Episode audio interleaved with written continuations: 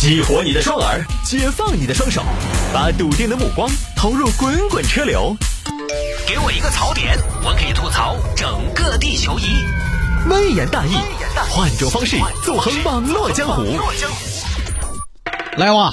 欢迎各位来到今天的微言大义，要继续跟您喜气洋洋的分享一下今天的热门的有意思的网络小新闻。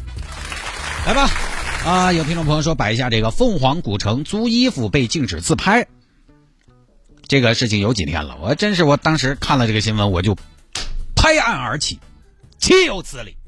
来看吧，这个事情发生在湖南凤凰古城。反正呢，这个有一句说一句啊，都是自己人。我们摆点老实话，凤凰古城这个地方啊，这么多年我是真的没怎么想往那儿走，因为前几年呢，大家也知道凤凰古城出了挺多负面消息的。就是你现在再提到这个地方，我会有一种担心，我会觉得这个地方呢，我去了吧，我得防着点儿。它还跟三亚丽江不一样。其实三亚丽江有些朋友也说，哎呀，收费贵啊，有的时候要宰客。但是三亚丽江从我来说，我我非常有安全感。因为三亚丽江实际上规模大，你的选择很多，玩法也很多。我再不济，我哪儿不去？我不去景区，我不去什么你们特产店，我可以宅酒店。我酒店躺着晒太阳，我看看玉龙雪山。三亚我宅酒店游游泳，我不会被坑。但是你在凤凰啊，你就要出去逛，它也不存在什么宅酒店这个说法。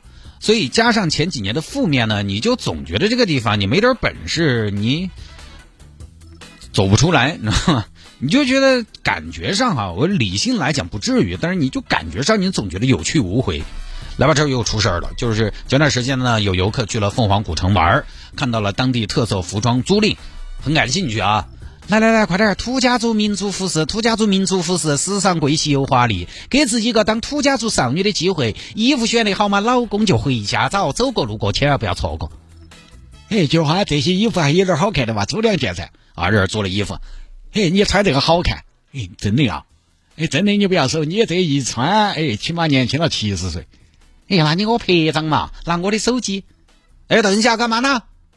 拍照啊，拍照，拍什么照？不准拍照，不准拍照，为啥子呢？没为什么，就是不准拍照，不准拍照。老板儿，你有点优美，你不要开玩笑哈。我在你们那儿租的衣服，你不准我拍照。租衣服是租衣服，拍照是拍照，你们只是租了衣服嘛？不得哟，老板儿，我们租衣服就是为了拍照，不拍照我们租你这个衣服做啥子呢？是是是保暖吗？还是感受一下你们这个衣服这个巧夺天工的这些精精调调的剪裁和做工？这个反正就仁者见仁，智者见智。啥子老板，你过分了！我们租衣服就是来拍照的，不拍照租你衣服做啥子呢？二姐，你误会了，我解释一下，你解释。我听你咋说？不是不准你们拍照，那你管我做啥子呢？是不准你们自拍，不准自拍。为啥子不准自拍？国家哪条规定说的不准自拍？不准自拍了，王姐，王姐你帮我拍，不准自拍，他们不准自拍，算了，你帮我拍也不行，你必须要我们帮你拍，来嘛拍。那我们帮你拍的话，我先说五块钱一张。如果要打印出来十块钱一张六寸的，如果要塑封的话是二十块钱。做成冰箱铁呢三十，做成水晶球呢是五十。呃，女士啊，我们这边水晶球效果非常好的，都是本地风格的。不拍，不拍那就麻烦您把衣服脱了。脱啥子脱？时间都还没到脱，说的是一个小时，不是一个小时，您听错了，是半个小时。快点，快点，啊，再不脱我就垮裤子了。你们太过分了嘛！我们过分什么？你自拍你拍的好吗？手机的效果始终不得行，得行咋不得行？我手机像素四千万，像素拜托，一听就是个小白。关键是要看传感器大小和镜头。听说过没有？一句话，底大一级压死人呐！我们这个相机一万三呐，全画幅啊，那咋子嘛？我还有一亿像素的中画幅，咋子嘛？反正我不管，不拍就拖。当时游客呢就觉得这事太过分了，不能纵容。于是呢，就拍了视频，放到网上。现在这个老板已经被处理了，好像是被行政拘留啊。这儿可能也放出来行政拘留，因为也过去这么多天了，就这么一个事情。这个事情发生之后呢，大家当然还是对商家进行了强烈的谴责和批评，同时呢，也对景区表达了失望，再也不得去了。啊，我今天也想在情绪之后呢说点别的，我还是觉得实际上啊，有一些景区这种。宰客坑客的现象层出不穷，还是反映出一些问题。就是很多地方它其实它旅游发展走入到一个瓶颈了。模式单一，管理混乱，思维落后。就为什么出现这种吃相不太好看的事情？就很简单，他呢想干嘛？想挣钱。为什么用这种办法挣钱？也很简单，他找不到其他的盈利模式。就实际上这种现象不光在凤凰古城，就是很多朋友我看可能把这个问题归结为当地的民风不够淳朴，你也可以这么说。但是我觉得深层次的原因呢，就还是发展的不那么好导致的。这个其实，在社会的方方面面各个行业，咱们都能看到这样的现象。对，我们就举一个非常简单的例子，非常简单，我们就说就说媒体啊，大家应该发现了吧？有些媒体它的广告都很高端，都是大品牌，然后有些媒体呢，它永远都是什么卖药的、卖保健品的。像央视，央视的广告都是大品牌，为什么？因为它平台高，内容做得好，于是它怎么样呢？它要价高，而客户还趋之若鹜，因为它要价高，所以你能不能上它这个平台，它可能还要反过来限这个约束甲方，比如严格限制广告市场。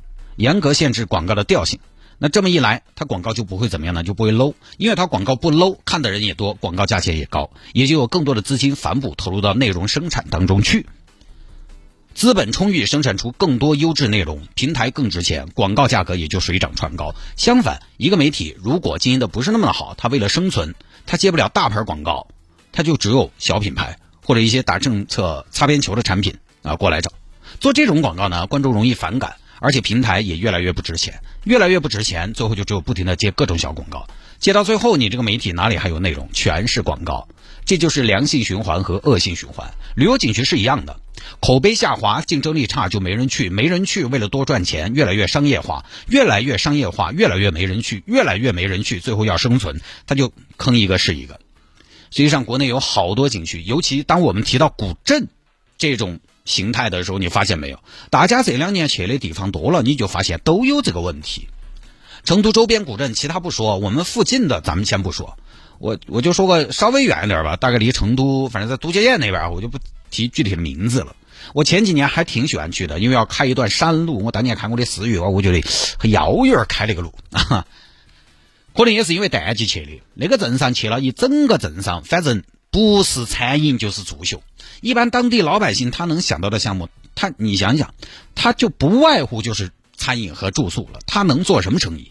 把自己房子改一下开住宿，家头有人会弄饭，反正管他弄得好不好吃嘛，你那个独占资源也就农家菜，他就只能搞点相对比较简单和重复的项目，最后大家都来，最后就是什么呢？同质化。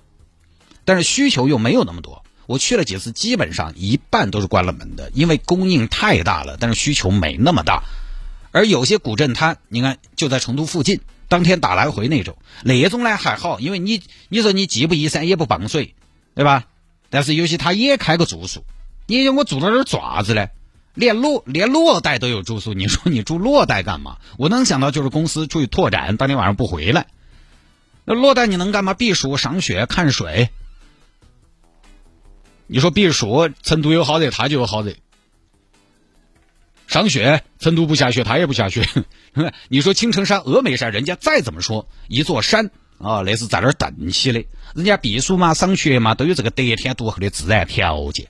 一般的古镇没有这些东西东西啊。但是，一听到说古镇嘛，老百姓现在又想致富，当地的旅游部门可能因为客观条件的限制，他能做的呢，确实也不是那么的多。旅游开发，因为毕竟它是重资产项目，不是每个地方都能吸引到资本。那好，老百姓各自为政嘛，自己开自己整嘛，它还是停留在一个相对比较原始的盈利模式上。因利的能力不行，你要么就啥子嘞？要么就是关门，要么就是为了生存，吃相就不好看，有一个死一个。所以说白了，老百姓他能站着把钱挣了，他也不想吃相不好看。他吃相不好看的本质还是本身产品缺乏竞争力，发展的不好，才导致自己为了生存想想点歪门邪道的事情。尤其你像湘西凤凰古城这种，它是辉煌过的。因为它曾经出过一些负面，加上这两年各地古城的竞争，可选的古城太多了，它竞争力下降。而旅游依然是，就是当地觉得，就是我们就该干给干，我们就该干这个。凤凰古城这种，他就他就觉得我们的思维就是，我们就该干这个，我们这儿的老百姓就该干这个。它还不像什么柳江，柳江古镇是最近这些年才慢慢起来的。实际上有很多当地居民并不以旅游业为生，他不以此为生，他叫佛系的很多。但你看看景区啊，你看西湖，西湖是免费的吗？西湖大家体验好吧？西湖免费，大家觉得杭州这个地方好啊，关键先进啊啊！你再看看，你看看西湖，再看看你们这些 A 级景区，一天就坐地起价，就晓得收钱，门票越来越贵。看人家杭州啊，西湖是免费，杭州是是先进，但是有一点很关键，杭州它不靠这个吗？人家一个新一线城市，靠着开放和包容的城市政策，它其实可以吸引到更多人留在这儿，提高竞争力的嘛。他只要我城市形象、对外形象好了，你来了就有很多场景为城市做贡献。你其他景区不一样，免费、免费、免费完了，然后呢，你你那个耍了就走了。新城再免费，你得不得把自己的户口迁到该子古镇嘛？你看杭州，它不靠西湖挣钱，它只当城市名片，它能赚钱的地方太多，所以它就可以西湖免费。但是像凤凰古城这种旅游是它的命，这东西啊，它还没法太佛系。所以简单说起来，以旅游为生而产品力下降，竞争加剧，为了生存想办法多赚钱，因为赚钱模式比较不好看，就导致了游客有不好的体验。游客体验不好，不愿意来，口碑砸了，来的人更少。来的人更少，那来一个更得把握住，狠狠的赚一票，这就是一个恶性循环。就跟我说汽车节目一样，你看全世界那么多汽车节目，做的最好的是谁？我我还是觉得是英国的 Top Gear 那个节目，他们现在后来做的伟大的旅程。他们为什么那个节目做的好？因为他们不靠汽车行业挣钱。你要靠这个行业挣钱，你来做汽车节目，你就，因为因为你要靠这个行业的嘛，你怎么？中立客观的恶性循环，我觉得不光凤凰古镇啊，实际上全国好多古镇都有这种问题。因为古镇这种旅游产品它很特殊，我们大家可以想想，我们去看古镇是看什么？我们看古建筑，看当地的风情风貌，看人文景观。看人文景观的地方，你要是人不对了，那就没有吸引力了。我来看人文，我我不是来看商人的，我来看人文。要是你的人都去卖非洲鼓，都去卖特色服装，那还有啥子意思呢？越是这样，越没人。它不像三亚、丽江这种地方，你哪怕三亚全是外地人，你哪怕丽江全是外地人，你再说它有一滩海，它有一座雪山登到那儿的，你还有我们四川盆地冬天基本很难看到的太阳。古镇旅游一旦失去了本地的那种味道和风貌，少了当地的烟火气，就比较恼火。但你可能要说泰哥，哎，你这么说节假日嘛，成都周边的古镇生意还是好噻，人还是多噻。但你说好大个区别也不是好大个区别，是生意也好，但成都周边的古镇，各位跟湘西凤凰古城那种不一样。